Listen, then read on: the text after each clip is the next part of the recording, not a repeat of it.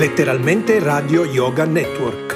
www.letteralmente.info Nostro indirizzo di posta elettronica radio yoga network chiocciola gmail.com Buon ascolto!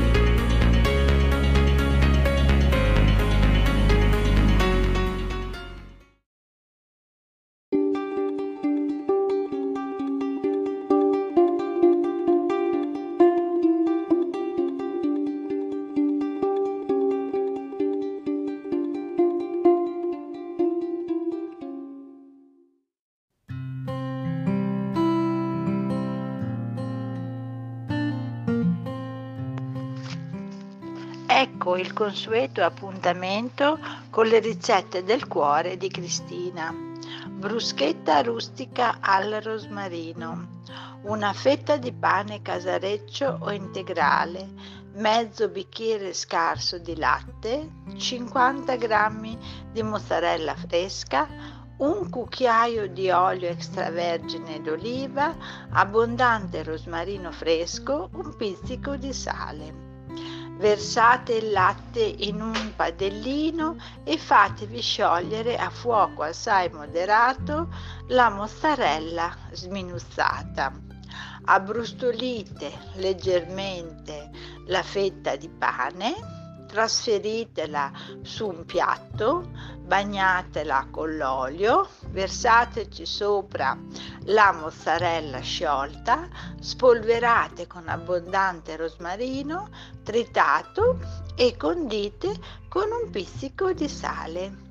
Arrivederci alla prossima ricetta.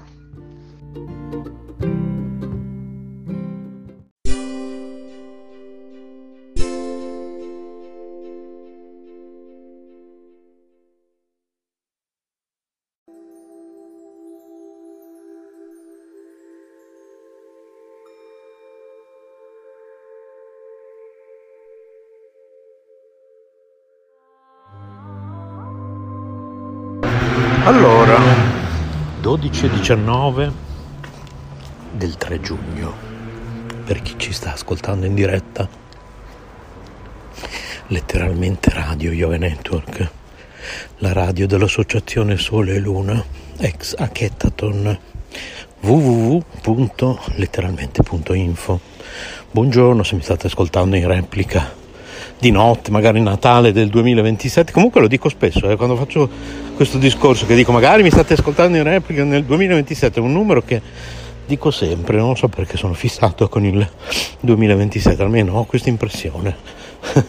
non so, scrivetelo se è vero a radio yoga network.gmail.com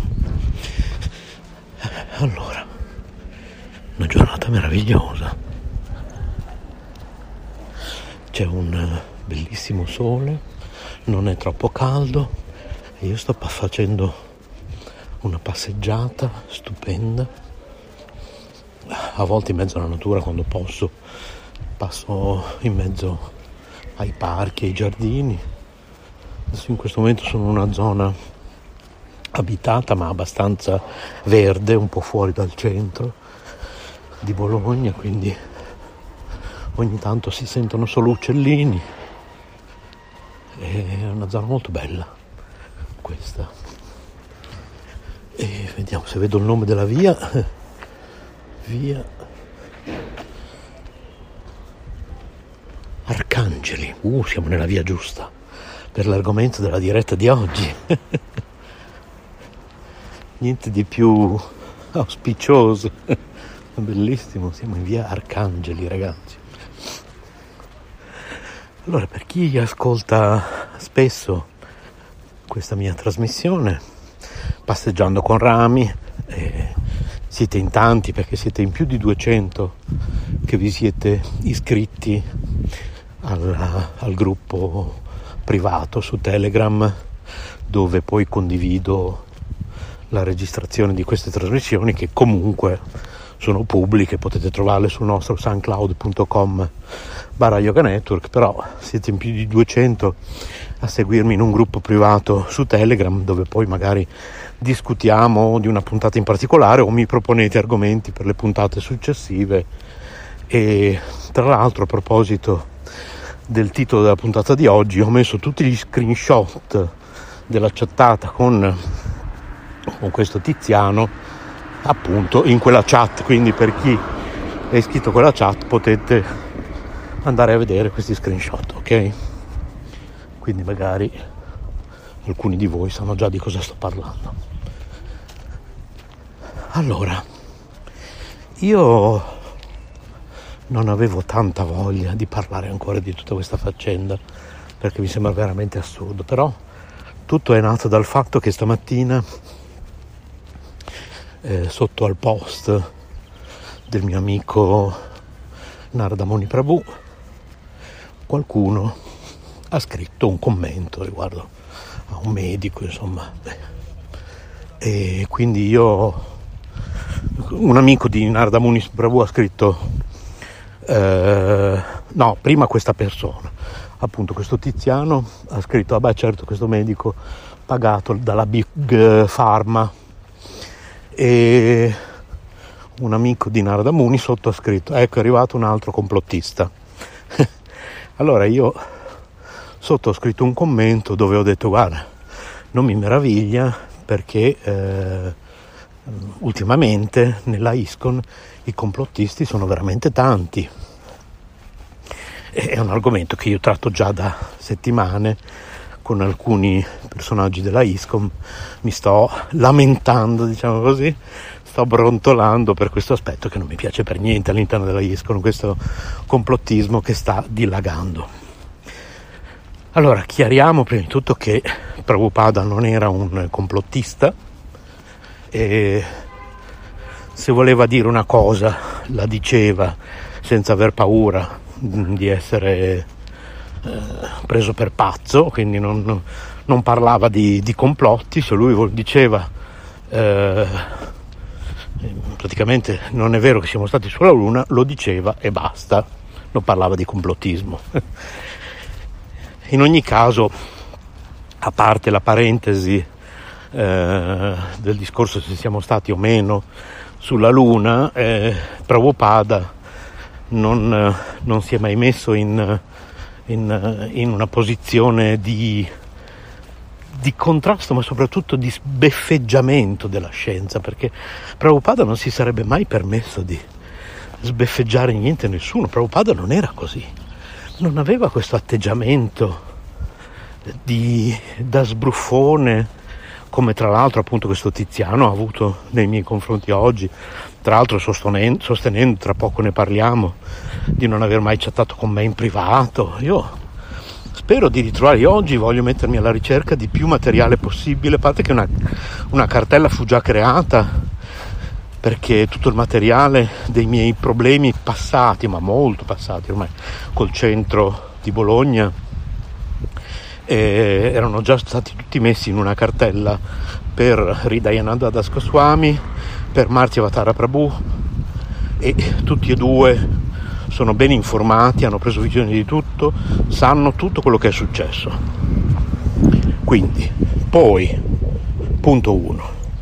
Punto 2, il Tiziano dimentica che io eh, mi sono a lungo occupato eh, di Villa Vrindavana fino a poco tempo fa e ho ri- rimesso in vita una radio a Villa Vrindavana, mi sono occupato della segreteria di Villa Vrindavana, ho avuto in mano per molti mesi, così tanti che secondo me era un anno e mezzo, due forse, boh, un anno, un anno e mezzo, non so. Ho avuto in mano tutto, segreti e non segreti, perché da me passavano tutte le mail anche della segreteria proprio di Villa Vrindavana, tutto, tutto, so tutto e ce le ho ancora tutte lì tra l'altro perché ho il brutto vizio di non cancellare niente ho tanti servizi cloud sui quali carico di tutto e di più, non cancello mai nulla. Basta cercare, a volte non è facile trovare perché ormai tra foto, documenti, in tutti questi anni da quando io uso internet, che penso di essere stato il primo in Italia a usarlo, c'è ormai tanto di quella roba che a volte è difficile trovarla, però se mi ci metto nel 70% dei casi trovo eh, quasi tutto, per cui ci sono già comunque delle cartelle che poi eh, quando eh, Villa Vrindavana mi ha dato in mano tutto e nella persona di Parabhakti Prabhu. Questa faccenda del centro Vaikunta prima è stata analizzata e se le cose fossero come dice il Tiziano, non credo proprio che Parabhakti mi avrebbe dato in mano tutta Villa Vrindavana praticamente. Cioè, eh, veramente da me, dalle mie mani, in quel periodo, insieme a Mangalai Devidasi, che credo sia ancora lì, che si occupa ancora un, di un sacco di cose. Cioè, io ho avuto veramente per le mani tutto, cioè coordinavamo tutto, tutto quanto. Avevamo per le mani veramente tutti i segreti nel bene e nel male di Villa Vrindavana. Non penso proprio che Parabhakti mi avrebbe dato in mano una cosa del genere se il centro Vaikunta gli avesse confermato eh, che io ho fatto chissà che cosa, come oggi Tiziano ha detto. Le cose che io ho fatto sono state chiarite più volte, anche appunto, ripeto, a Martiavatara Prabhu e a Hridayananda Das Goswami, che hanno letto le mail, perché a loro sono state mandate tutte le vecchie mail, e dalle quali si vede tutto, cioè che molto semplicemente io mi occupavo del sito del centro Vaikunta, un bel giorno, era il compleanno, ma quante volte ve l'ho già raccontato questa storia? Ovviamente comincio anche a essere abbastanza stanco dopo tanti anni di raccontare sempre le stesse cose per difendermi dalle falsità. Un bel giorno, per il compleanno Krishna Loka riceve eh, in, in, regalo un sito internet da un devoto come regalo di compleanno. Adesso io non so dirvi se questo devoto forse non sapeva che mi occupavo già io del sito internet del centro, boh, non lo so. E in ogni caso a quel punto Krishna Loka sarà stata anche imbarazzata nel, nel dirmelo, questo posso capirlo, nel dirmi guarda da oggi eh, c'è un nuovo sito, io me ne sono dovuto eh, accorgere da solo per caso, cioè un giorno scandagliando la rete come spesso faccio per controllare i miei siti, bla bla bla, ho anche una mia associazione culturale, insomma, tante attività su internet per conto di mia madre che come sapete è una famosa scrittrice. Quindi trovo questo sito del centro Vaikunta e dico beh questo che cos'è? Perché era già da giorni operativo, non avevano avuto il coraggio di dirmelo, quindi dico questo cos'è? E chiedo spiegazioni Krishna Loka e praticamente insomma, un po' imbarazzato mi dice sì, ebbene sì, l'ho ricevuto come regalo di compleanno, ormai quello è il sito ufficiale. Secondo me, tra l'altro, se ricordo bene, mi dice anche: Vabbè, tu se vuoi continua a occuparti di questo sito, lo facciamo diventare un sito secondario. Vabbè, ma che senso ha? Cioè... Quindi io che lo dico sempre, sono solo un aspirante devoto di Krishna, non sono tenuto ad avere tutte le virtù che un Vaishnava dovrebbe avere. Io purtroppo non ce le ho, non posso farci niente, sono solo un aspirante devoto. Chissà fra quante vite, fra quante incarnazioni avrò quelle qualità. E avrò forse anche quella di non offendermi in questi casi. Io me la sono presa, mi dispiace. Me la sono presa e me ne sono andato dal centro di Bologna, sbattendo le porte. È finito così. Da allora, tra l'altro, visto che il Tiziano insinua che io abbia fatto chissà cosa al centro Vaikunta, ma direi che è proprio male informato, lo consiglierei di informarsi bene prima di parlare. In tutti questi anni sono state mandate in una scoperta delle, delle persone, prima di tutto Krishna Loka in persona è andata nel negozio mio, dove lavorava il mio compagno a, così, a provare a riallacciare i rapporti. Dai, venite, trovarci. Quindi, se le cose fossero come dice Tiziano, che io ho fatto, ma poi basta leggere le mail di Krishna Lokan dove si scusava per capire che io non ho fatto niente, ma che semmai qualcosa avevano fatto loro a me ma per me è una questione chiusa e sepolta, non ci sarebbe nemmeno bisogno di parlarne più. Per me, cioè, se vengono oggi i devoti del centro Vaikunta, mi incontrano per strada, per strada e mi dicono dai, abbracciamoci, vabbè, adesso col coronavirus meglio di no. Comunque, dai, incrociamoci le mani, io nei tuoi confronti, tu nei miei, cioè, facciamo la pace, basta, chiuso. Per me è assolutamente già chiusa la faccenda, cioè non c'è nessun problema quindi non capisco veramente le persone rancorose chiedo, ma tutto questo solo perché io gli ho dato del complottista, cioè le persone si offendono, poi con la coda di paglia reagiscono in questo modo, però non mettere di mezzo il centro vai conta. Vabbè, forse perché io ho messo di mezzo lui, perché io ho detto sostiene, il Fusella sostiene poi un centro che eh, anziché occuparsi di spiritualità eh, trova il tempo, un giorno sì, uno no, di, di, di, di, dare addosso al 5G. Allora io questo lo dico, lo ripeto, la ISCON è nata per occuparsi di spiritualità, non di 5G. Però far presente questo al centro Vaikunta non mi pare un'offesa, cioè eh, io faccio presente un mio punto di vista che non credo sia solo il mio. Prima di tutto ci sono tante persone che forse vorrebbero avvicinarsi alla coscienza di Krishna, ma allo stesso tempo non sono contro il 5G, già tu ti precludi tutte quelle persone lì. Ecco, e non mi dire, non mi venire a dire, ah ma io se uno è per il 5G non lo voglio dentro il mio centro Vaikunto, ma stiamo scherzando? Cioè io ripeto ancora una volta, non sono questi gli insegnamenti di Prabhupada. Volevo trovare una panchina o qualcosa, tirare fuori la mia acqua, bere un po'. E queste mie camminatone che faccio passeggiando con rami, per chi mi conosce ormai lo sa, è una trasmissione dove io appunto passeggio, cammino e intanto parlo. A volte sono sull'autobus, eh, è una trasmissione così. Quindi io adesso in diretta, ad esempio, poggio il mio zaino, devo trovare un posto dove appoggiare il cellulare così intanto posso continuare a parlarvi dove lo metto? Il cellulare? Ah, vediamo se questa pianta lo regge. Ah, proprio oddio. Non ha retto proprio. Bello della, della diretta. Eccoci. Non ha retto ok. Ci sono anche gli insetti c'è di tutto e di più. Riproviamo. Appoggiare il cellulare qua. Vediamo questa foglia, vediamo se lo regge. È una trasmissione pazzerella, eh? ditemi la verità. Un'altra trasmissione così non la trovate. Uh, forse ci sta. Ecco, ok. Il cellulare è appoggiato su un ramo. Così mi bevo la mia bella acqua fresca. Purtroppo è dentro lo zaino e... Oh, eccola qua. Ok. Ah.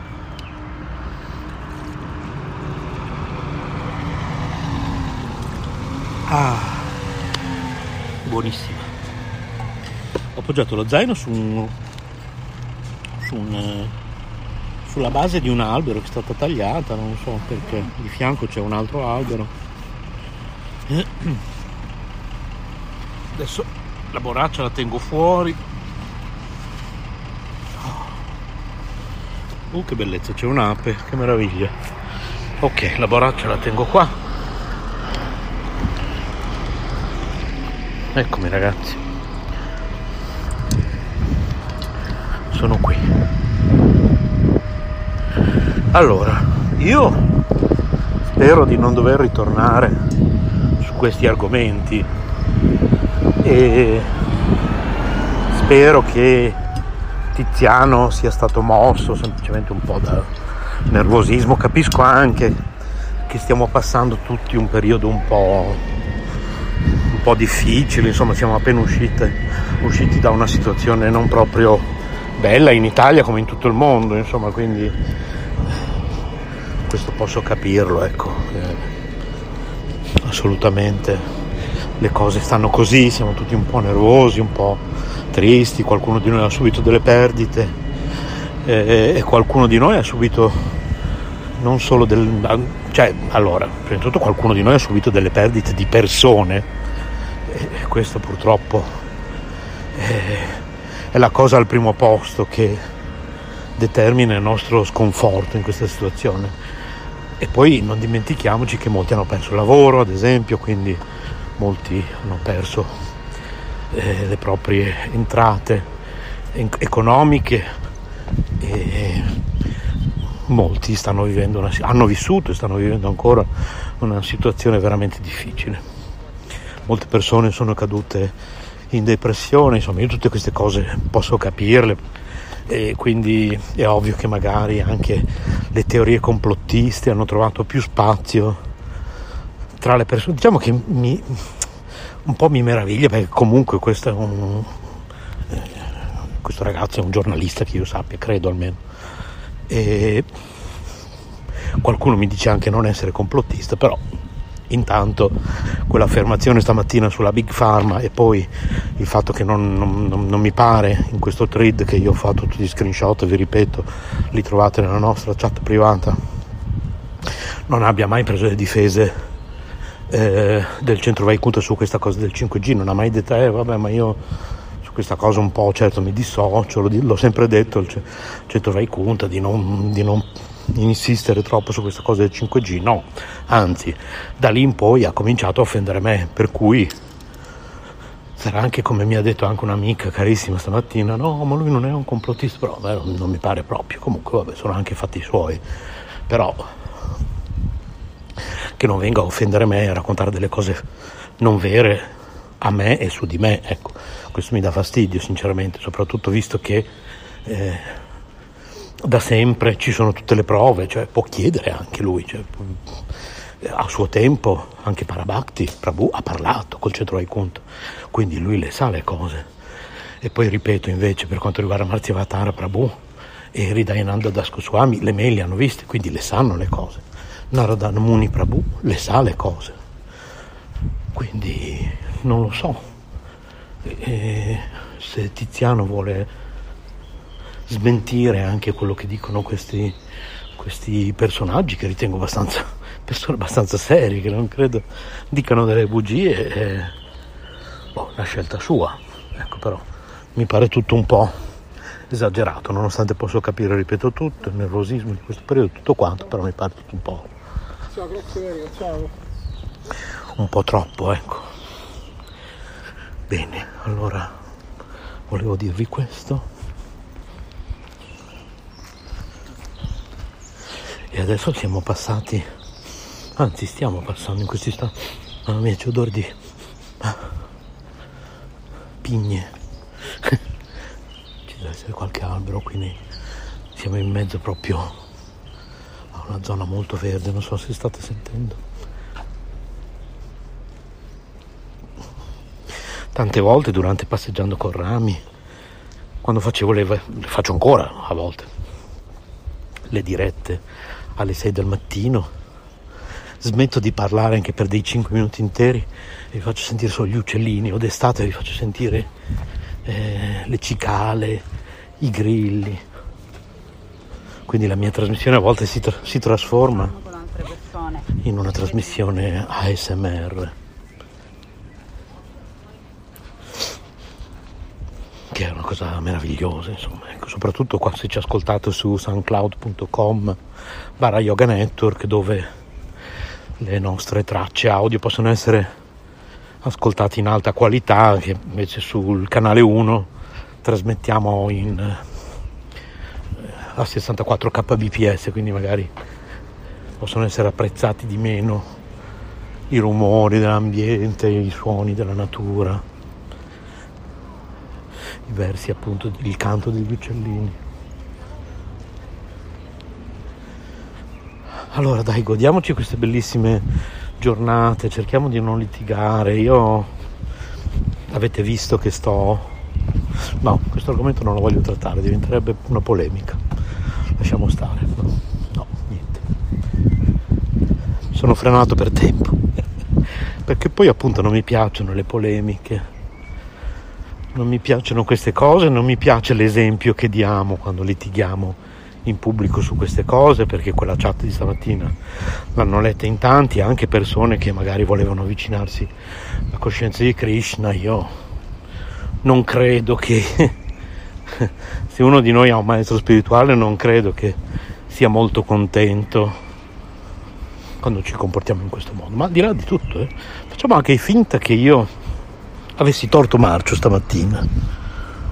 Comunque, come si è comportato questo devoto aspirante tale, non credo proprio, non credo assolutamente che possa essere un comportamento da tenere in pubblico approvato da un maestro spirituale della ISCON, ecco, perché non, non è questo l'esempio che vogliamo dare agli altri, non è questo il modo minaccioso di aggressione che, con il quale dobbiamo proporci agli altri, non è assolutamente questo l'atteggiamento di un devoto di Krishna, un aspirante tale che dovrebbe sempre essere umile di fronte anche alle provocazioni, fossero state solo tali, eventualmente. O anche io avessi avuto torto marcio, appunto. Cioè. Ecco, purtroppo non siamo più in mezzo al verde, come potete ben sentire. Comunque adesso c'è un'altra strada, prendo queste strisce pedonali. Uh, oddio, mi stavo per ammazzare. morivo in diretta radio. Degli ascolti incredibili avrebbero avuto questa trasmissione. Io non sarei stato lì a, a godermi i risultati di questi ascolti pazzeschi, però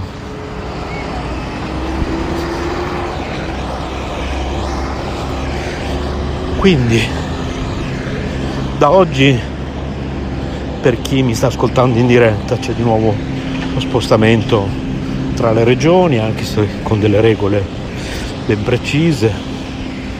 Fatti bravi, sapete che è un argomento di cui noi non parliamo volentieri qui su letteralmente Radio Network, non ne abbiamo praticamente mai parlato, nemmeno durante la fase 1, figuriamoci adesso. Proprio perché a proposito di complottismo era un argomento troppo, era ed è tuttora, un argomento troppo forte che scatena troppi sentimenti nelle persone, c'è molta ignoranza, ci sono molte fake news e quindi è facile anche il nostro Bodhitaro, ho visto un giorno, scusate sono caduto in un tranello, ho pubblicato una notizia che poi ho scoperto essere una fake news e Bodhitaro è il nostro contadino zen che trasmette da Sanremo ogni domenica qui su letteralmente Radio Network vi assicuro che non è, non è facile per lui cadere in una fake news o in una news complottista. Lui è tutta ecco lui sì che, che è tutt'altro che complottista. E insomma anche lui ci è caduto avevo visto un suo post l'altro giorno dove chiedeva scusa al suo pubblico su Facebook quindi se perfino un body taru può caderci Figuriamoci le persone meno, meno informate o meno abituate a controllare le fonti, perché poi bisogna anche saperlo fare il lavoro di controllo delle fonti. Non tutti sono, cioè ci vorrebbero veramente dei corsi nelle scuole per insegnare già ai bambini a controllare le fonti di ogni informazione che ricevono non è facile. Quindi per questo motivo abbiamo scelto di non parlare di determinati argomenti qui su letteralmente Radio Network. Anche perché è stato fatto in tutte le salse possibili e immaginabili, cioè, lo hanno già fatto tutte le web radio, le, tutti i canali YouTube, cioè, si trova di tutto e di più in rete ormai. Quindi una web radio in meno che ne parla è solo, è solo positivo. Cioè. È una cosa che può essere solo positiva. Uh, ma io devo comprare delle banane. Adesso dove le trovo a quest'ora? Oddio. Due scatole in un supermercato adesso è un po' un problema perché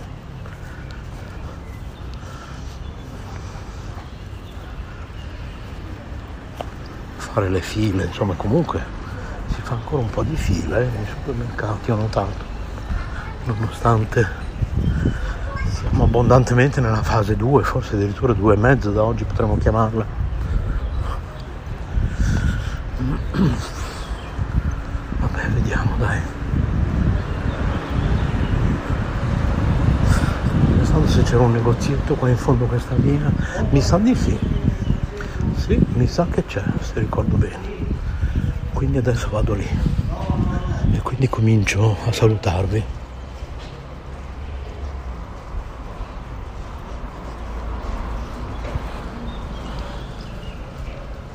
Allora, rimanete sintonizzati su letteralmente Radio Network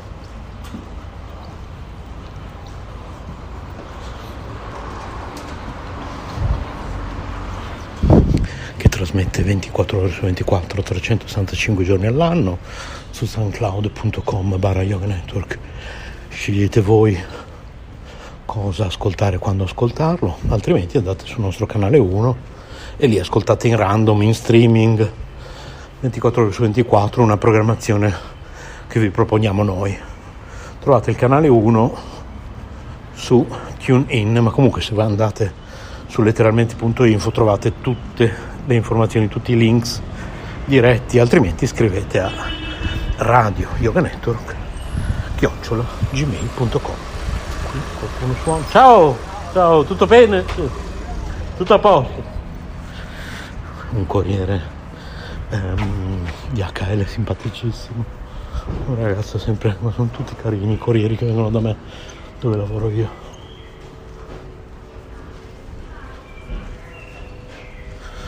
giornata. Ciao ciao.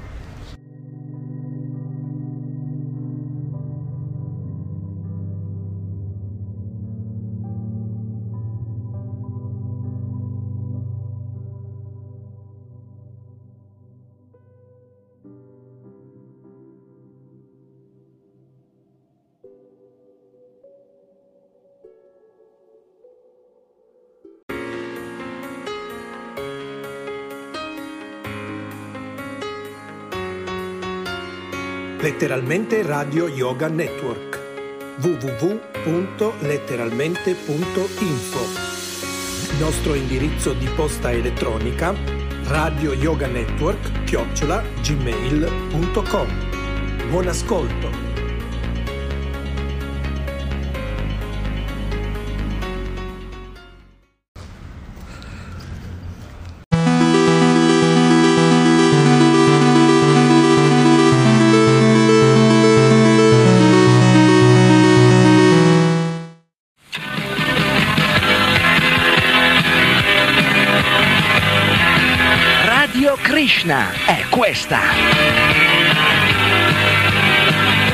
Radiofoniche staticamente parlando, o meglio, ascoltando.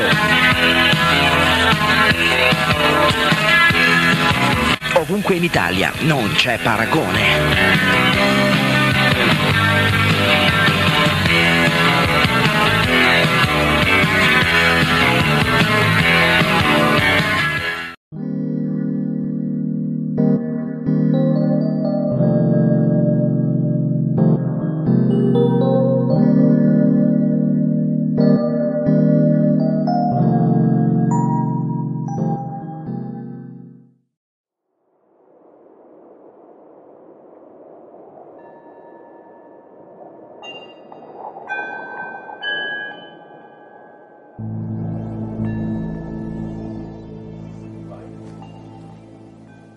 Vediamoci, vediamoci chiaro, no? quando le cose non, non sono chiare si dice vediamoci chiaro.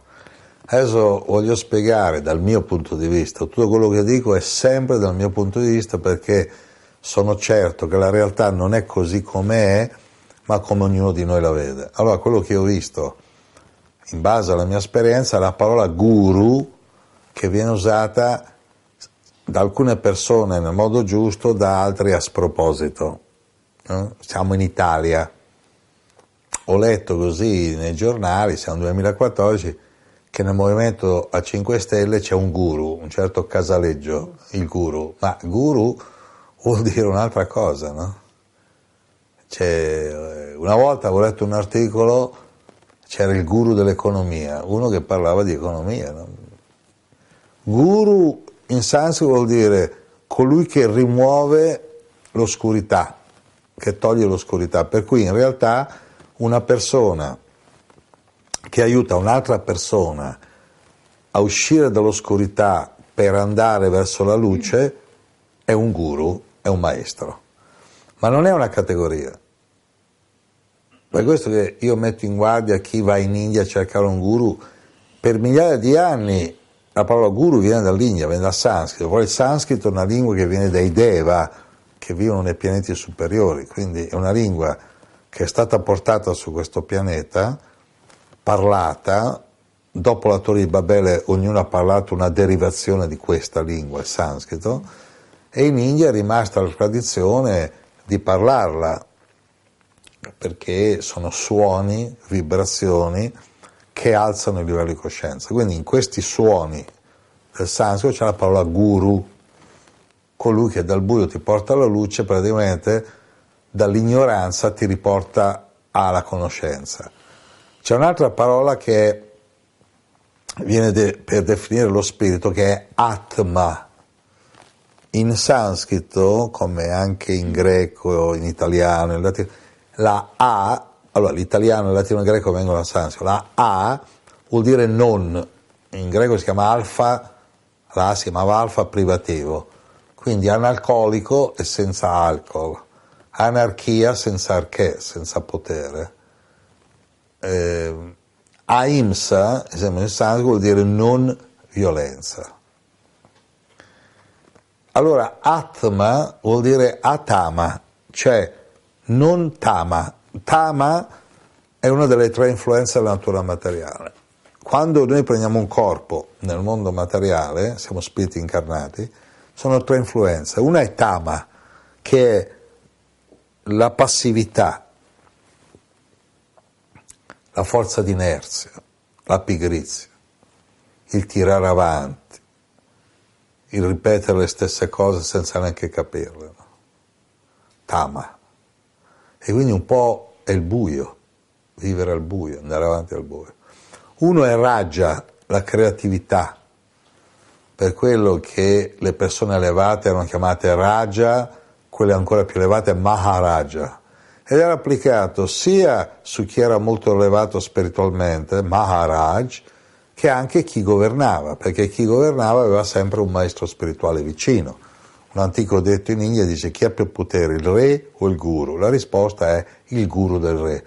Quando i re hanno smesso di ascoltare i guru, l'India è degenerata, corrotta, era molto ricca, era il paese più ricco del mondo e sono arrivati tutti a conquistare. Che cosa? Non la conoscenza dell'India, ma le perle preziose, l'oro. Era il paese che aveva più oro e gioielli e quindi era ambito da tutti i predatori, prima i Mogul musulmani, poi gli inglesi, i francesi, gli olandesi, sono arrivati da oltre l'Himalaya, i mongoli, cioè è stata sempre saccheggiata materialmente. Invece Guru è colui che ti porta da Tama a Sattva, alla conoscenza. Sat vuol dire eternità e verità. Quindi noi abbiamo tre influenze della natura materiale, che sono Tama, la forza di inerzia, la passività, Raja, la creatività, e Sattva, Sattva è la saggezza. Quando raggiunge Moksha, la liberazione è Nirguna, va oltre l'influenza di questi guna e torna a essere consapevole di quello che già è un essere di luce. Quindi noi perché vivendo nel mondo materiale non siamo consapevoli di essere esseri di luce? Perché come uno che in una stanza dove c'è luce chiude gli occhi, non vede. Uno ci apre gli occhi, oh, chi ha acceso la luce? Hai aperto gli occhi. Quella luce che è la nostra vera conoscenza, la nostra vera identità, si vede con questo occhio, chiamato il terzo occhio. Quindi si può vedere di notte, in stato meditativo, in sogno, in coma, in un viaggio fuori dal corpo, uno vede una luce. Ognuno di noi è un essere di luce, un centro di luce consapevole. Il guru è quella persona che con l'esempio e le parole ti insegna.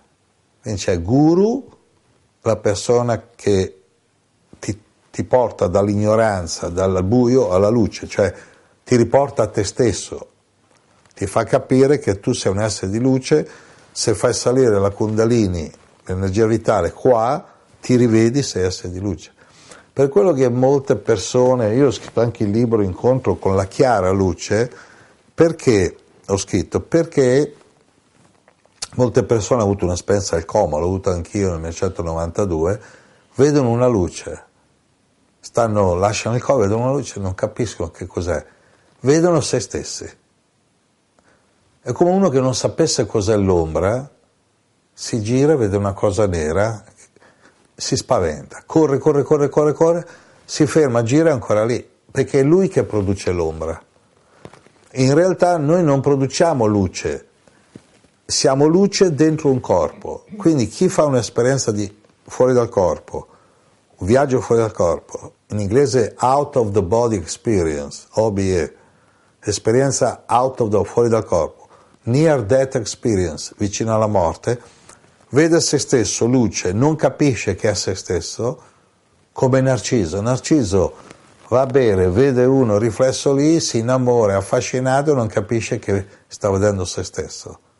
Quindi il corpo è un riflesso buio della luce. Ma uno dice, ma come fa la luce avere un riflesso buio? E qui è inconcepibile, vista da questa dimensione, che la luce può riflettersi nel buio, cioè nella non luce, creando un'altra luce. Adesso se uno sta guardando il video vede fotoni, quindi vede luce. Quella è la luce materiale, spegni la luce, spegni il video e non mi vedi. C'è un'altra luce che non si può spegnere, però è come la lampadina, però si può avvolgere. Allora, che cosa fa un maestro spirituale? Ti toglie le bende nere dalla mente e vedi che sei un essere luce, lo percepisci, lo vedi. C'è chi lo chiama sensazione, chi lo chiama percezione, è uno stato di consapevolezza. Quando l'hai preso non torni più indietro, oramai lo sai. No? Se io vado in America e non so la, cosa vuol dire la parola crazy, entro in un bar, uno mi fa crazy, io sorrido, non so cosa vuol dire, pazzo. No? Quando io so cosa vuol dire, dovunque vado, che uno mi guarda e mi dice crazy, io capisco che mi stanno del pazzo. Ma prima me la davano, lo capivo. No? Quindi quando uno ha ripreso la percezione di essere un essere di luce non può più tornare indietro. Questa è un'esperienza che molti dalla premorte, ma la premorte è come un guru meccanico, no? Vedi la luce. Invece il guru è quella persona. Ma allora chi è il guru? Cioè, eh, uno può avere tanti guru. Nei Veda c'è una distinzione tra Shiksha Guru. Se uno legge un libro, metti che legge questo libro, il mio o un altro libro, e impara qualcosa, chi ha scritto il libro o vede un video è il suo Shiksha Guru, gli dà un insegnamento, ma un insegnamento così, eh, diciamo, una tanto, prende. Diksha Guru, da cui la parola discepolo, è una persona vivente che non è che lo deve vedere tutti i giorni, però ogni tanto puoi andare a chiedere conferma di quello che fai, di quello che dici, di quello che vivi. È una parola che assomiglia a coach, che in inglese poi vuol dire allenatore, trainer, uno che ti addestra, italiano maestro, uno che ti insegna. Molti scrittori famosi fatti all'elementare hanno avuto un maestro elementare, hanno scritto dei libri e il maestro no. Però c'è un momento in cui il maestro elementare era l'autorità e il bambino che imparava a scrivere era uno studente, imparava, diksha, discepolo. Poi può un discepolo superare il maestro? Se il maestro intelligente si augura di sì, non ha paura di essere superato, perché poi superare non vuol dire niente, no? Cioè, il guru ti aiuta a manifestare qualità che hai già. Ognuno di noi ha tutte le qualità, solo che sono allo stato latente, allo stato dormiente. La cosa migliore è prendere queste qualità e usarle nella vita tutti i giorni. Allora ci vogliono tre cose. Il guru che ti stimola, Shastra, la conoscenza, sanscrito, Sadhu, le persone con cui manifestare queste qualità. spiriti liberi. Il libro tibetano dei morti, che vuol dire Bardo Todol, il libro degli stati intermedi tra la vita e la morte o tra la, eh, lo stato disincarnato e la rinascita, che assomiglia ai due momenti della giornata che assomiglia di più, quando uno va a dormire e quando si sveglia, il passaggio dimensionale, dice che la cosa più importante, la rinascita felice, è quando uno rinasce nella forma umana e trova un guru. Ma molti mi hanno chiesto, ma tu sei un guru e dipende da te. Cioè, non è che il guru è una professione, io faccio il guru, no. Cioè, io offro degli insegnamenti, se qualcuno li vuole seguire ci mettiamo d'accordo.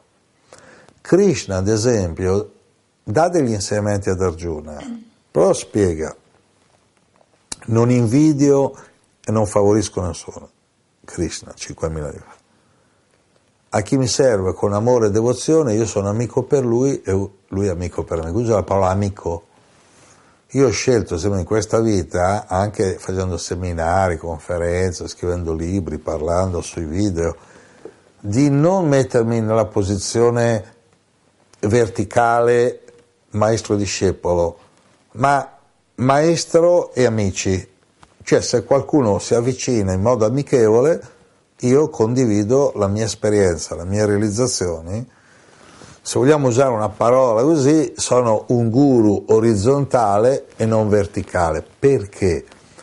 Perché la posizione del guru verticale crea strutture di potere autoritarie, può creare strutture di potere autoritarie, patriarcali discendenti, perché dopo c'è l'escalation dove il numero due cerca di far fuori il numero uno.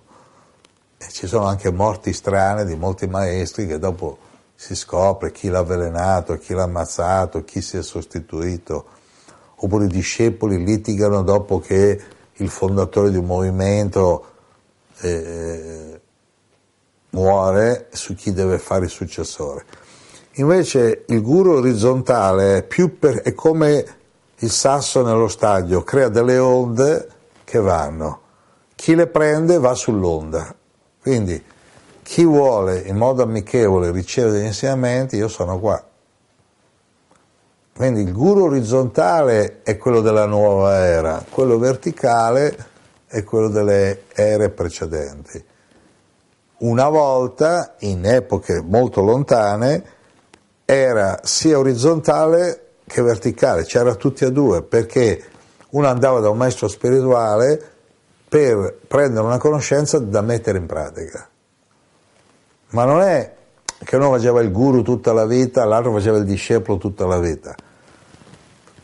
C'era un periodo in cui prendi degli insegnamenti, li metti in pratica, quindi il passaggio è esperienza, realizzazione, passaggio evolutivo. Allora io quello che dico è, quando qualcuno impara qualcosa, non è che deve correre dal primo e passargli la, la conoscenza, esperienza, realizzazione e passaggio evolutivo. Allora i libri, i video, gli incontri, i seminari, tutto va bene. Se c'è un passaggio a onda orizzontale. E quindi la parola guru, colui che dal buio ti porta alla luce, si può tradurre anche colui che ti riporta a te stesso. Ma non è un lavoro, non è una professione. Sei tu che devi trovare un maestro spirituale. La qualità per capire, trovare un maestro spirituale è una sola, essere onesti e sinceri con se stessi.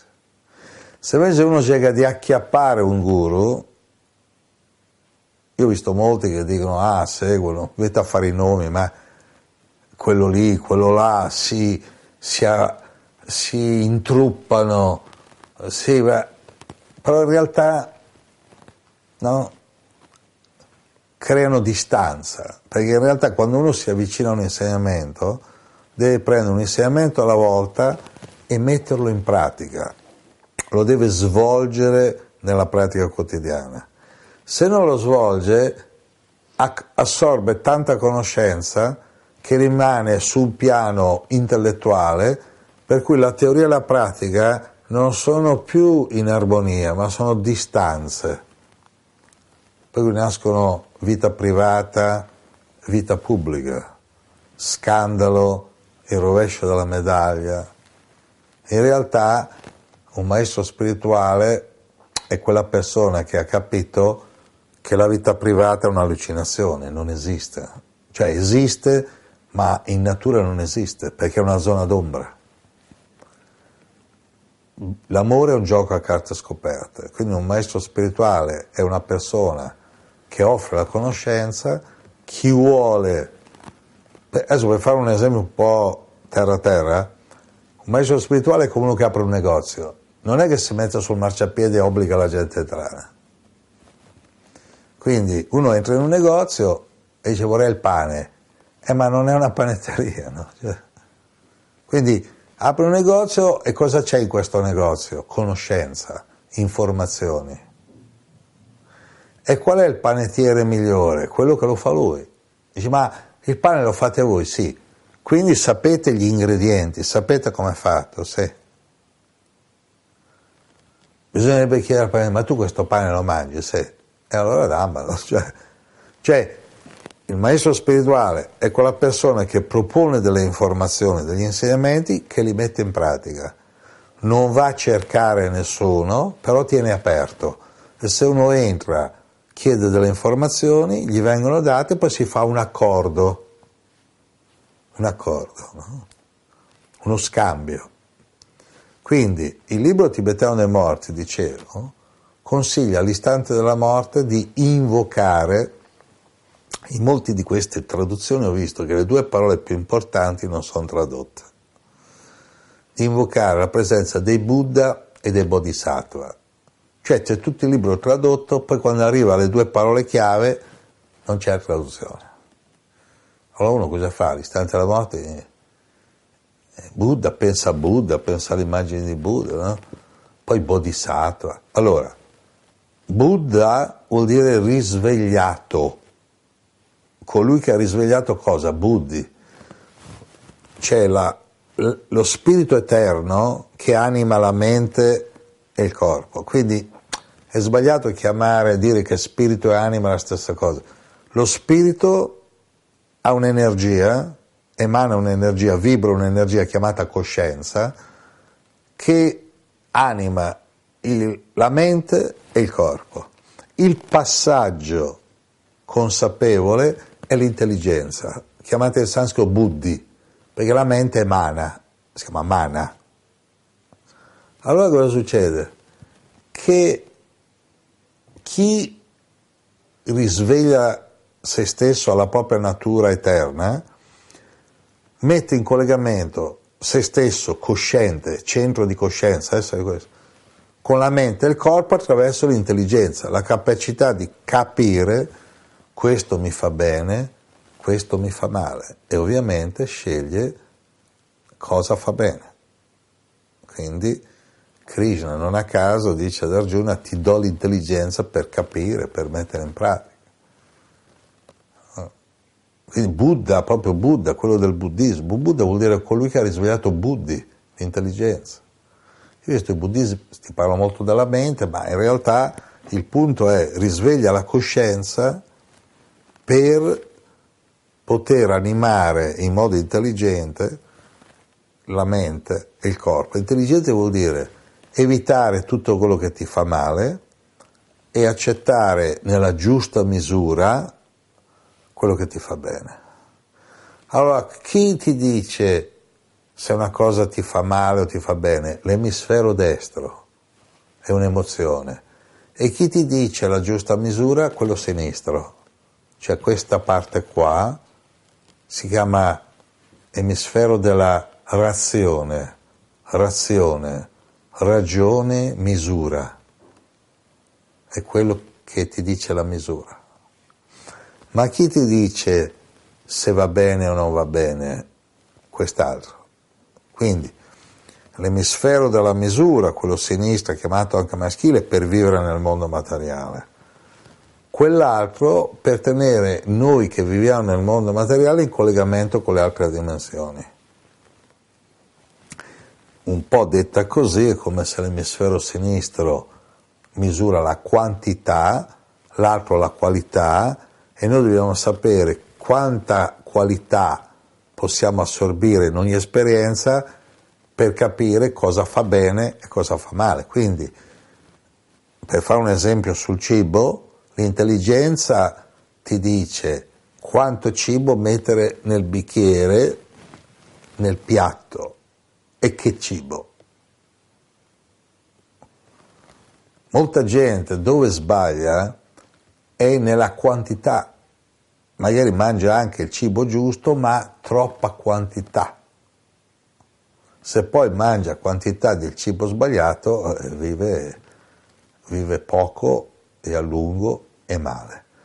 Quindi se uno vuole cercare un maestro spirituale lo può trovare sul piano fisico o sul piano disincarnato. Ad esempio Babaji, maestro Siddha, che vive, vive sul pianeta Terra praticamente sull'Himalaya, però può apparire e smaterializzarsi ovunque. E ha detto una cosa molto importante, ha detto io sono in contatto con la mente di ogni abitante di questo pianeta, quindi se uno vuole può rivolgersi a Babaji o se uno vuole un maestro incarnato deve trovare un individuo, facciamo un esempio, uno mi viene a dire, ah Giorgio Cerquetti, sei, tu sei il mio maestro, io cosa faccio? Gli faccio una proposta, dico, da oggi evita di causare dolore e sofferenza a te stesso e altre entità viventi. Bene, appena vedo che si fa del male, dico evita di trattarti male. Se continua a farsi del male, vedo che non, non, non, vedo che non ha capito. Però io dicendo evita di causare dolore, e sofferenza a te stesso e altre entità viventi, si chiama Bija Mantra ho messo un seme energetico, quello che oggi noi chiamiamo un'informazione, nel suo sistema. Questa informazione prima o poi verrà fuori, se non viene fuori all'istante della morte, prima o poi viene fuori. Quindi noi assorbiamo milioni, milioni, milioni di dati, di informazioni. Maestro spirituale è quello che ti dà le informazioni giuste, quelle per poter vivere in modo sciolto e naturale qui, qui, L'altro giorno una mi ha scritto un'email, ma come dobbiamo vivere qui nel mondo materiale? Dobbiamo vivere nel mondo materiale da viaggiatori, che sono qui per esplorare, conoscere, godere questo luogo senza fare danni e lasciarlo tale quale, se non meglio, di come l'hanno trovato. Invece qui sono i predatori, i vandali, i distruttori, i confusi. E perché sono confusi? Perché i loro genitori hanno avuto un rapporto sessuale senza un maestro spirituale che gli spiega il momento più importante della procreazione è prima del concepimento. Quindi i maestri tantrici in India, prima dell'arrivo dei musulmani ovviamente, c'era una cultura in cui uno andava a un maestro spirituale e diceva voi volete avere rapporti sessuali per avere un figlio, cioè proprio che dovete essere vegetariani, puliti, stare insieme, ma non avere subito rapporti sessuali, abituare prima ad armonizzare i corpi, di modo che il giorno che tu vuoi avere un figlio, sei mentalmente ricettivo, cioè come invitare una cena, cosa fai? Fai la spesa, cucini, apparecchi, prepari la stanza, pulisci. Cioè cerchi metà toglia pulita, insomma la abbellisci questa stanza cerchi del cibo buono, no? Una festa, inviti qualcuno. Allora tu, prima di invitare qualcuno a nascere da te, devi liberare i tuoi chakra, le tue cellule, da tutte le informazioni negative. E quindi lì c'è un maestro spirituale, maestro spirituale.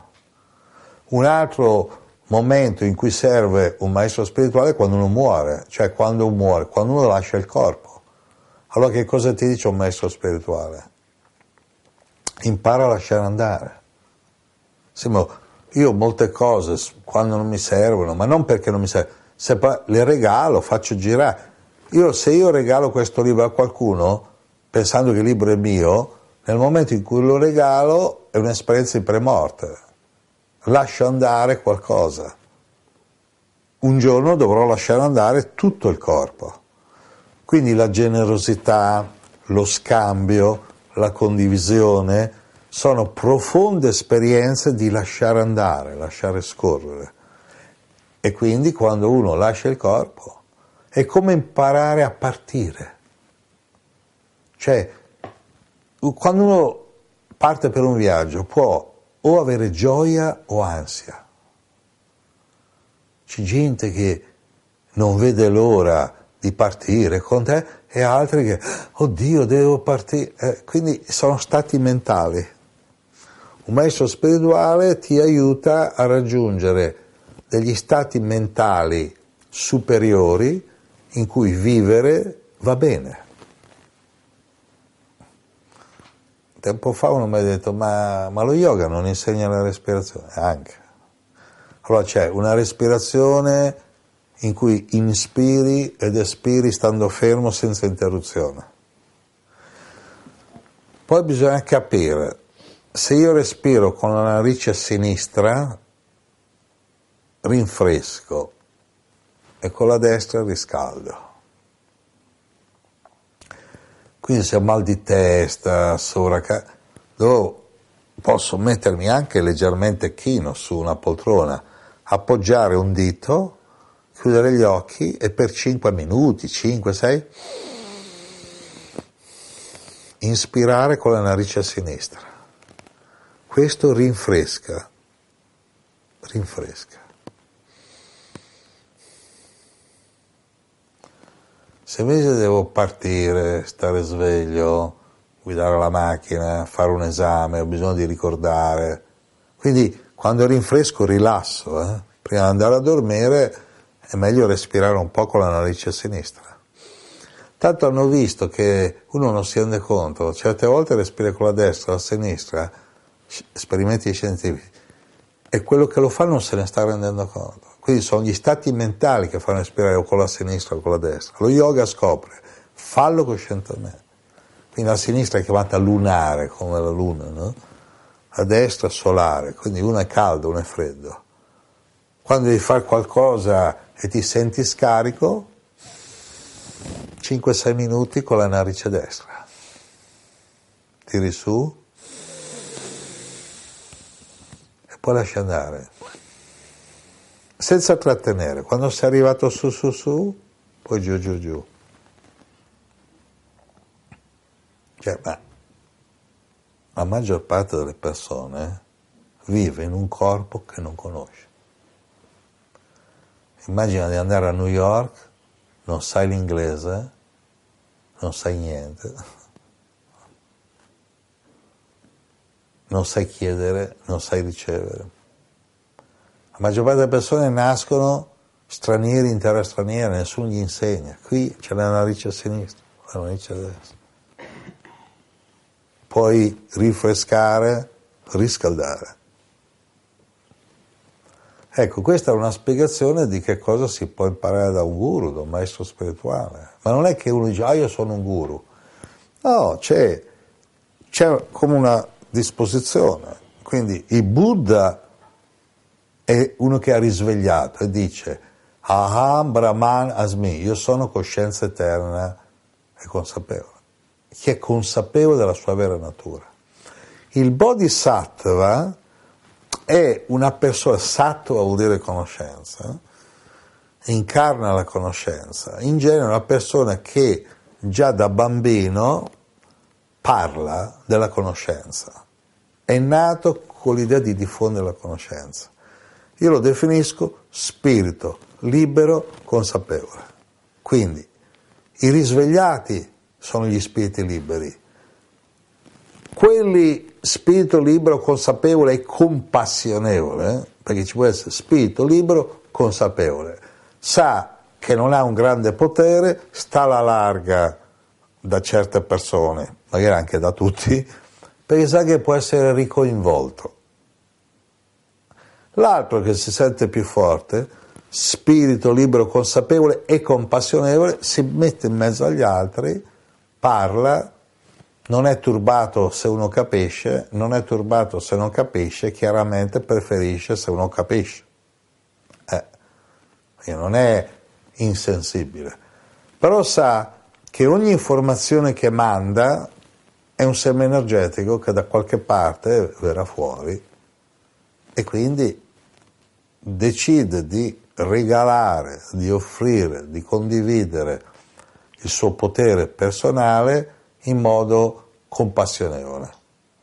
Allora il libro tibetano della morte dice, all'istante della morte invoca la presenza degli spiriti, tradotto da me, degli spiriti liberi consapevoli e degli spiriti liberi consapevoli e compassionevoli. Per quello che poi c'è gente che torna, ha visto esseri di luce, eh, l'ha chiamati angeli, esseri di luce. Perché? È perché ha avuto, gli è venuta quella preghiera, no? di chiedere aiuto, aiuto qualcuno, l'universo, Dio, le divinità, qualcuno mi aiuti, gli angeli, i defunti, qualcuno, e gli arriva questo aiuto. Noi abbiamo il rapporto di quelli che tornano, che gentilmente qualcuno ha detto non sei pronto, è meglio che rientri e poi riuscirai. Eh? Tutti quelli che sono rientrati poi devono uscire. E come rientrano? Calmi, tranquilli, dopo non hanno più paura della morte perché hanno visto che si sentono protetti, sentono che c'è qualcosa di, di superiore. No?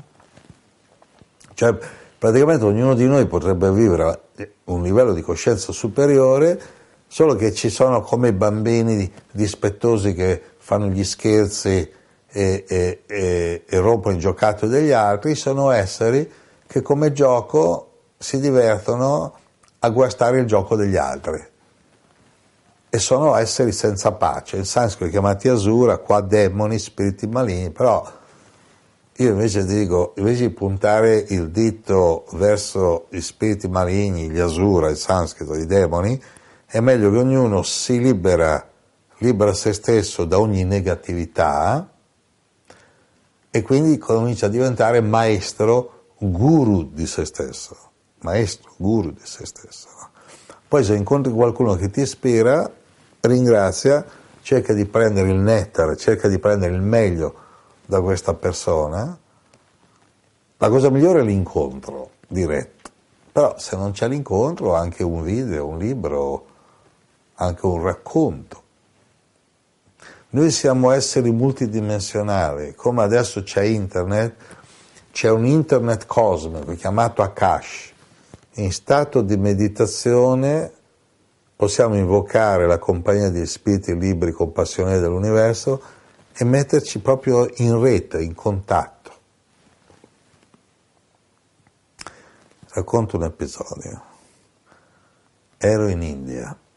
Io sono stato per 45 anni Italia-India, adesso dal 2012 dal 2012, ma non per calendario Maya, ho deciso da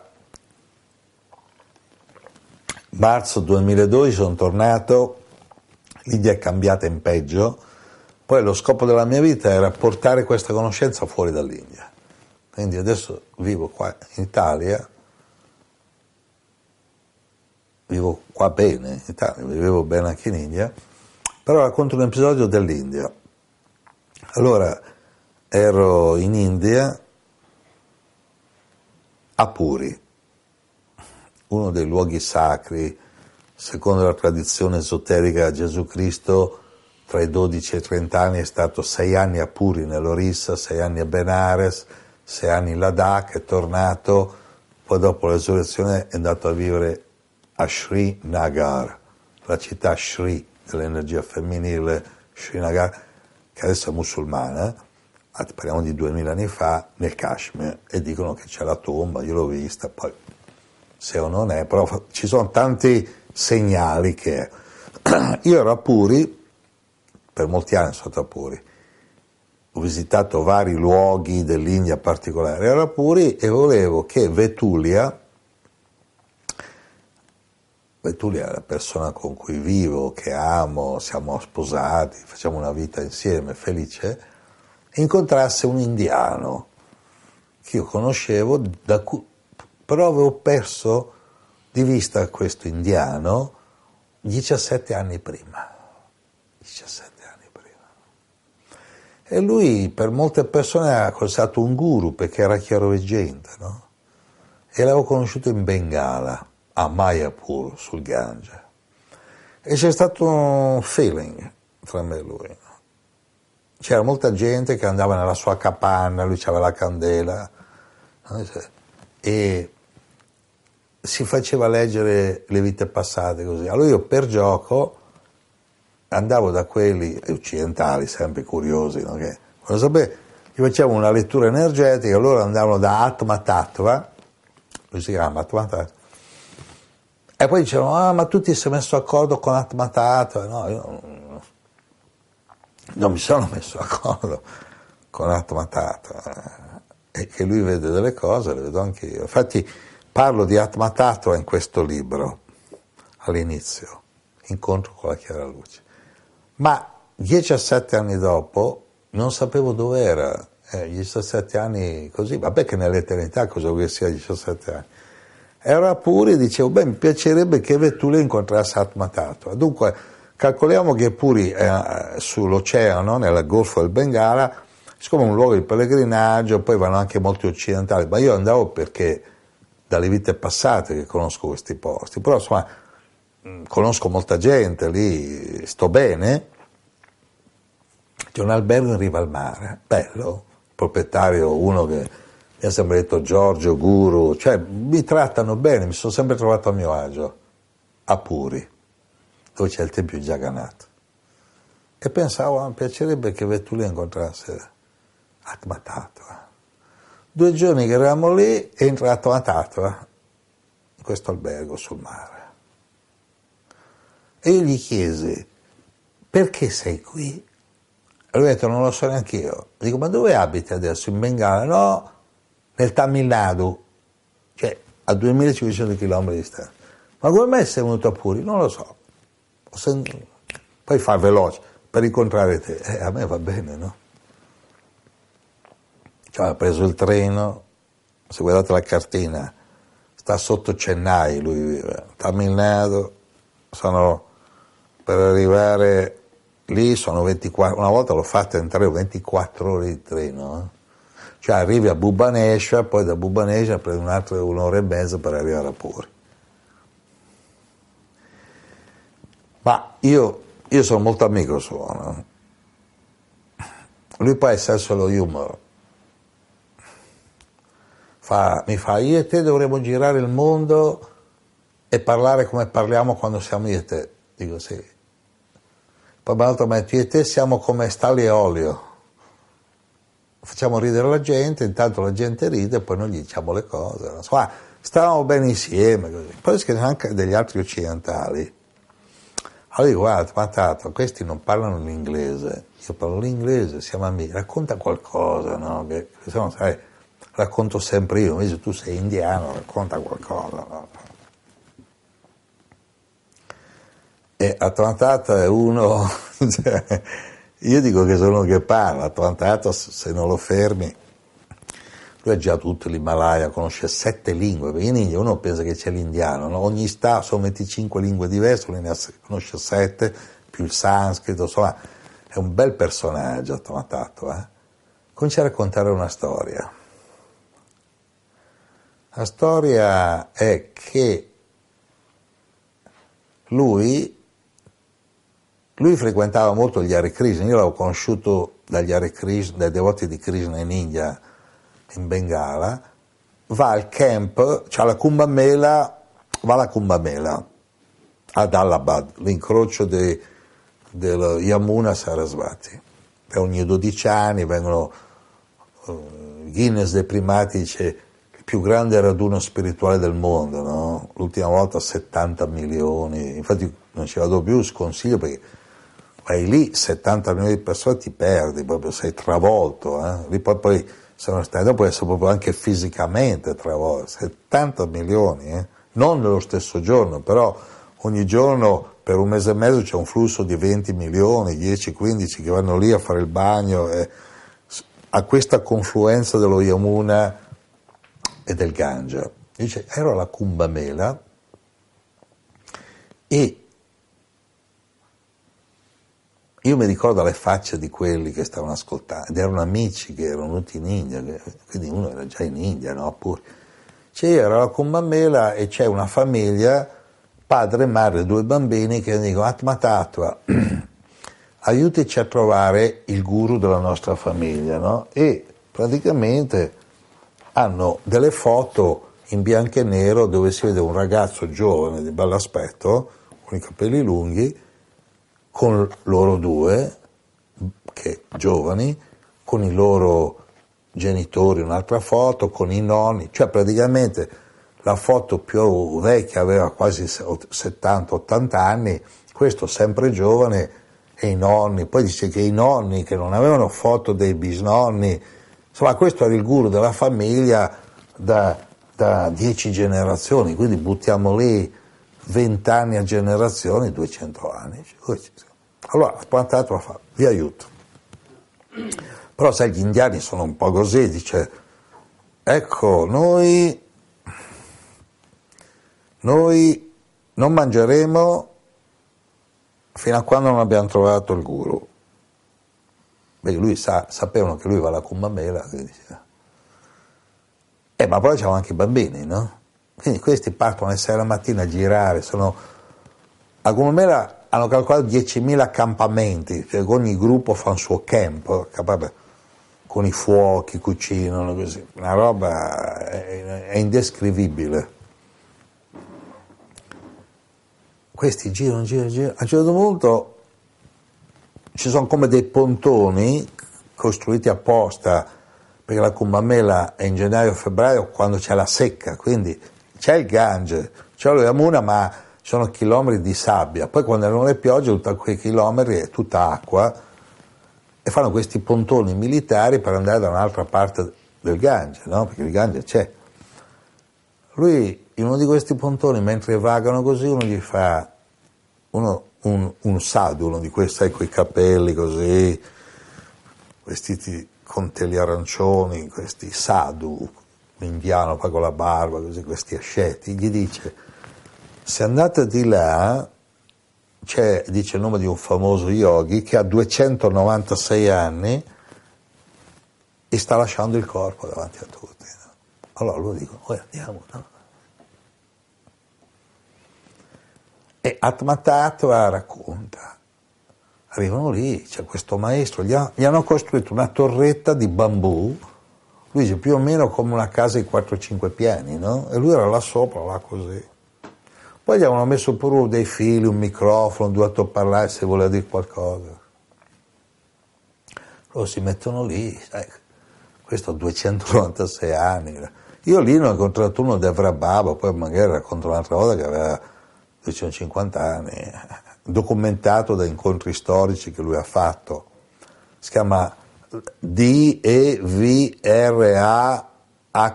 Devra Baba. Parlo anche di Devra Baba anche qua, eh?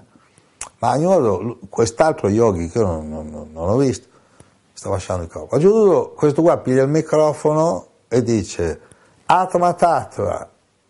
Davanti c'era, non so, 50.000, 60.000 persone sedute. Chatma Tetva, state cercando e indica, a un certo si alza il guru di quella famiglia, eh, sta cercando lui, eh? E quello si alza, va là e gli dice, ma cosa state facendo? Allora questo, ah, Guruji, sai, quei padre e madre con i bambini, Guruji, finalmente ti ha ben trovato, no? Con le foto, sì lui li rimprovera e fa, ma volete che io continui a essere guru della vostra famiglia? E questi, ah, ah, sai. E allora se non date da mangiare ai bambini muoiono e la famiglia si estingue. Questi sono spiazzati. Dall'alto della torretta, quello là prende, c'aveva un tappetino di erba cuscia, se me la prendi quella lì nell'angolo, aveva un tappetino di erba cuscia e, e se, sei qua Cristiano, aprila, no, no, apri, apri. Prende dei fili di questa erba di cui parla il Ramayana, Mahabharata, e questa erba ha il potere, ha dei poteri mistici, ha dei poteri... Questi qui sono dei tappetini che avevo fatto fare io, no? Prende dei fili e li butta. butta stacca dei fili. Lui era seduto sopra e li butta. Ha trattato vede questi 4-5 fili che eh, come svolazzano verso loro, li prendono e diventa cibo caldo. E loro mangiano questi. E danno ai bambini. E il guru gli fa non va bene eh, far così no? Tatacqua poi saluta sai come dico io no? l'eternità è un viaggio solitario dove si cambia spesso compagnia poi lui ha passato altri giorni alla Kumbamela ma c'è un antefatto. Prima di andare alla Kumbamela Atma Tattva andava a cercare i guru, cioè tutti quelli strani lui andava, no? E, eh, anch'io l'ho fatto in India, no? Che è curiosità, però non è facile perché non c'è il cartello, devi, insomma poi devi avere un buon karma perché anche l'altro deve incontrare, insomma lui va nel sud dell'India in un posto che non ho mai capito dov'è, dove c'era uno che da più di 250 anni dava darshan, cioè si, fa, si presentava la storia è che 250 anni prima uno di, famig- di una famiglia va nella foresta, vede un elefante, gli tira una freccia avvelenata, l'elefante casca. Calcola che in India ho visto che sono circa 1500 persone all'anno uccise dagli elefanti, quindi non è che gli elefanti, quelli, in India sono elefanti selvatici, attaccano, distruggono i villaggi. Cioè, Viene fuori uno, di, uno yogi, no? di, con, con, un perizoma, capelli così, ma cosa hai fatto? No? Rimprovera questo qui, va nella foresta, prende le erbe, tira fuori la, la freccia, fa una medicazione, fa... insomma si, si, arrabbia, ma mi ha ammazzato il mio elefante. Allora, diciamo il cacciatore, quello che con la freccia, eh? In India ancora c'è questa abitudine, si mette lì e dice Baba, Baba, dammi l'insegnamento. Allora lui dice torna a Mavasia, in santo Amavasia, interessante, vuol dire quando non c'è la luna, no? luna nuova, no? Com'è? Luna... Quando non c'è.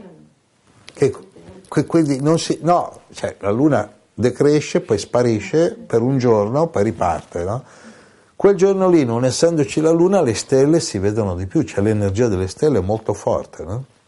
Ecco, quello è un giorno molto favorevole, più favorevole quel giorno lì della luna piena. Infatti la luna piena un po' stravolge, hanno visto omicidi, suicidi, sono più con la luna piena che la, la non luna, Amavasia.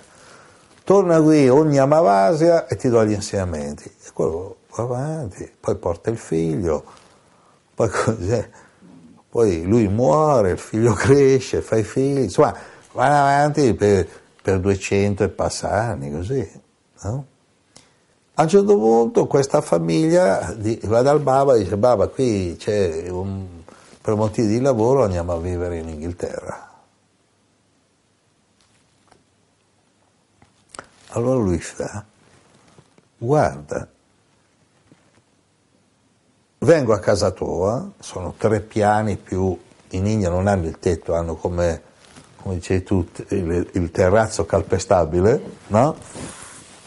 E c'aveva un, un, un, un gabbiottone per, per i, i, postigli, così, no? Con un lucernaio, una cosa così. Dice, fa mettere un letto lì, io dormo lì, cioè io sto lì, chiudete il lucchetto, pagate, perché una famiglia che aveva soldi, so, chiudo tutto, tutto chiudete lucchetto lì, lucchetto di sotto, ad Amavasia, aprite tutto, mi portate giù, io ricevo tutti.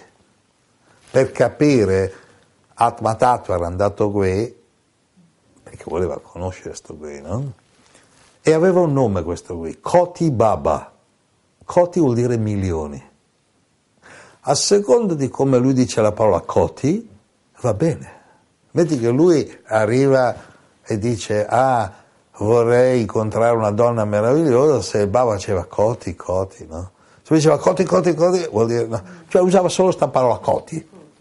Quello prima di Atmatato va a chiedere addirittura se eh, dopo qualche giorno doveva fare l'esame della patente, se gli dava la benedizione, quello diceva coti. Così. Cioè, quindi gli ignari chiedono di tutto, capito? Mica si chiedono come, ma come questo ha 250 anni. Kripa, la misericordia del guru, così. Atma Tattva, però che è un po' come noi, nel senso che ha anche un po' la mente occidentale, io gliel'avevo detto che lui in una vita passata era vissuto a Milano, me lo ricordo quando lo incontrai la prima volta, tu sei vissuto a Milano, facevi lo scrittore, avevi mal di gola, usavi sempre i maglioni e le sciarpe, per quello che sei nato in India che fa caldo. Lui la prima volta è stato zitto, poi mi ha detto, sai che da bambino, quando avevo dieci anni, con la scuola l'hanno portato a una mostra fotografica delle capitali del mondo, eccetera, e lui si è bloccato letteralmente davanti al Duomo di Milano e hanno dovuto portarlo via i maestri perché lui era rimasto ipnotizzato a fissare sto Duomo di Milano. Io gli ho detto, quindi immagina che c'è un'amicizia proprio tra me e lui, no? E lui mi, quindi con questa sua curiosità che viene dalle vite precedenti, scrittore della vita precedente, è rinato in India, lui aspetta il Baba, Koti Baba, e quando lui poteva vedere che questo era come rannicchiato una pelle grigia tipo elefante, no? e mangiava una volta al mese, cioè quando eh, loro andavano su ad aprire, gli preparavano un piattone di riso, lui lo mangiava, stava lì tutto il giorno fino a all'inizio della notte, dava cripa a benedizione, poi quando aveva finito lo riprendevano su con una portantina, lo portavano lì, lui si sdraiava sul letto, attua tatua dietro, è uno dei nostri, no? Va dietro, eh, eh lui dice, ma Coti Baba, cosa fai? Lui si sdraia sul letto, si vedeva tutte le stelle, no? Amavasia, vedete? Lui fa così e dice Atma Tattva conosce sette lingue, quindi conosceva quella lingua, il Tamil dice, Tamil è una delle lingue, dice, io aspetto, poi mandano via Atma Tattva, solo che in questo stanzino lui si spaventa perché vede in una parete una tela di ragno gigantesca, grande quasi che praticamente dice era là cioè doveva esserci un ragno così, solo che lui il ragno non lo vede. Però quando la vede, quando il Baba, Koti Baba, dice io aspetto e si sdraia e gli incaricati, cioè quelli che dovevano, dicono portano via Atma Tattva. Alla Kumbamela, qualche anno dopo, girando incontra un baba, di quelli col tridente, sai, quelli proprio da cartolina, lo ferma proprio su uno di questi pontoni, a metà lo ferma e gli fa. Atma Tattva, tu non hai capito il segreto della tela del ragno.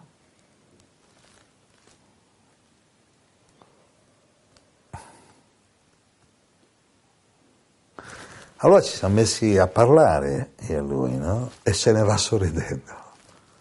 Tu non hai capito il segreto della teoria. Allora gli ho detto, ma vuoi vedere che quella era una proiezione olografica? Cioè, vuoi vedere che tu, lui ti ha fatto entrare in una proiezione olografica? Quindi tu vedevi sul muro una proiezione olografica che assomigliava a una tela di ragno. Quindi che cosa faceva? Lui aveva lasciato il corpo, una volta al mese rientrava in quel corpo e il resto del mese viveva perché ha indicato, ha detto io aspetto e col dito ha indicato tutte le stelle. In quel momento quello si gira, vede la tela del ragno, poi lo mandano via. Beh, io ogni tanto penso al segreto della tela del ragno. Secondo te l'ho scoperto? Eh, me lo stavo chiedendo. L'ho scoperto, l'ho scoperto, l'ho scoperto, l'ho scoperto.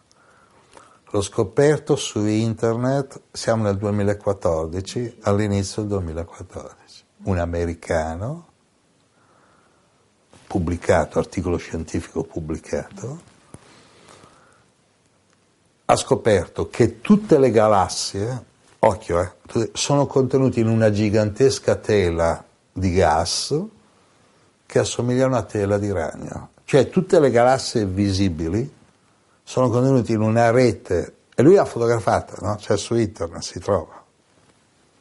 Solo che invece di citare i Veda, Atmatat, dice è un po' come dicono gli indiani d'America, perché questo è un americano che dicono che l'universo è una ragnatela, anche loro lo dicevano, no? Che poi questa ragnatela il, il, dream catcher, no? la chiappa sogni, non so se l'avete mai vista, no? Queste, sì. questi cerchi con dentro sta, sta, che non è la chiappa sogni, è che su quei fili si viaggia a una velocità, praticamente su quei fili viaggia tutto l'universo, quale? Quello non materiale, la famosa energia oscura.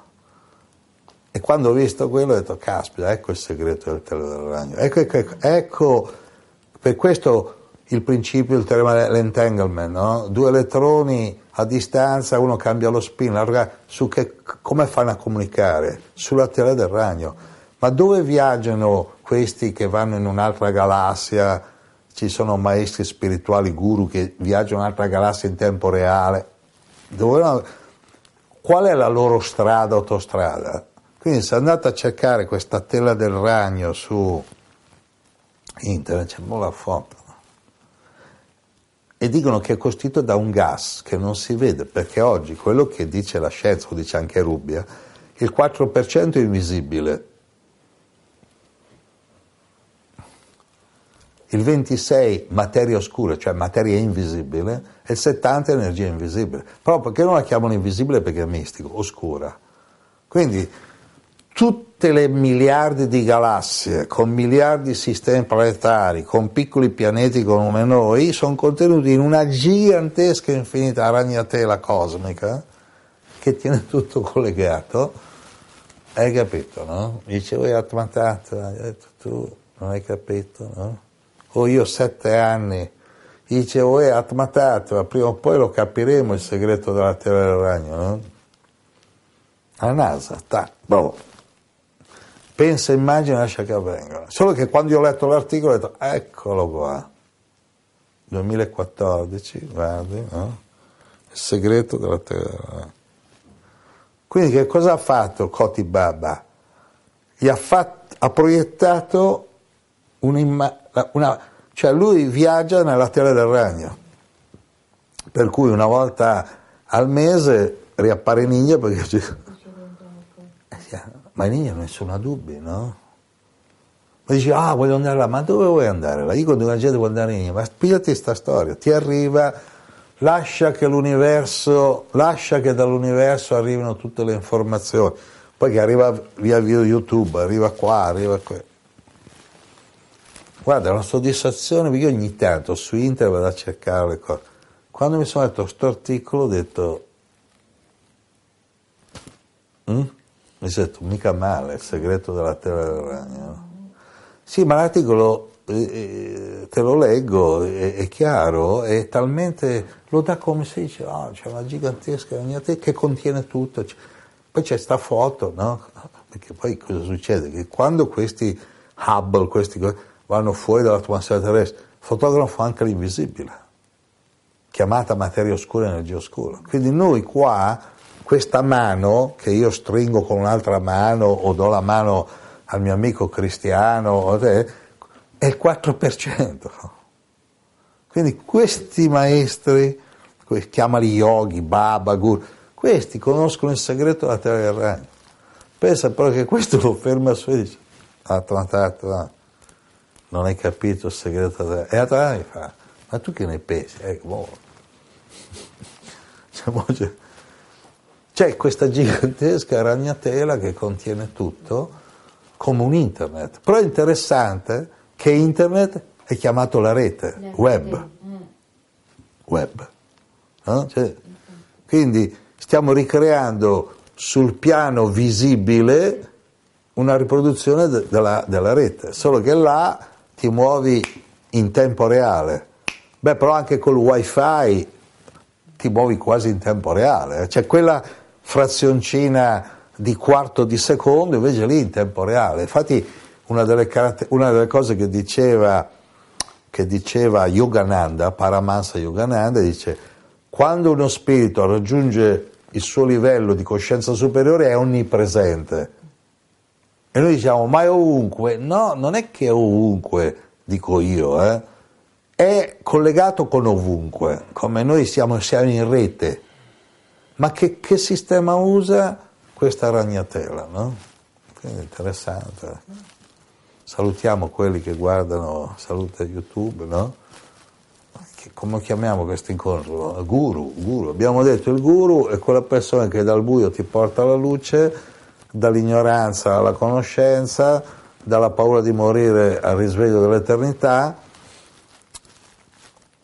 In India dicono, se non sei un medico, trovati un medico, se non sei un guru, trovati un guru.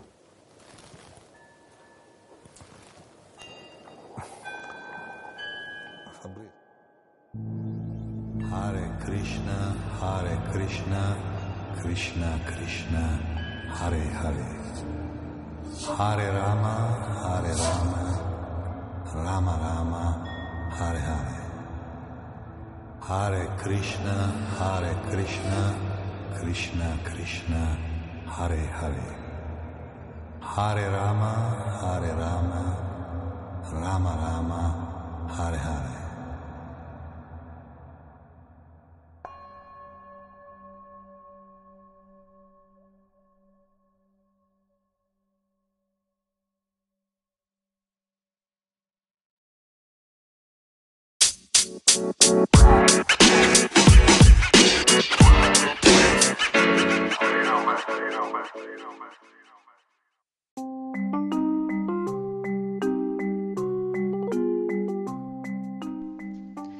Ebbene sì, sei su letteralmente Radio Yoga Network, la mia radio, la tua radio, letteralmente Radio Yoga Network, www.letteralmente.info, nostro indirizzo di posta elettronica Radio Yoga Network chiocciola gmail.com Radio letteralmente Yoga Network, la radio che ti sta sempre vicina.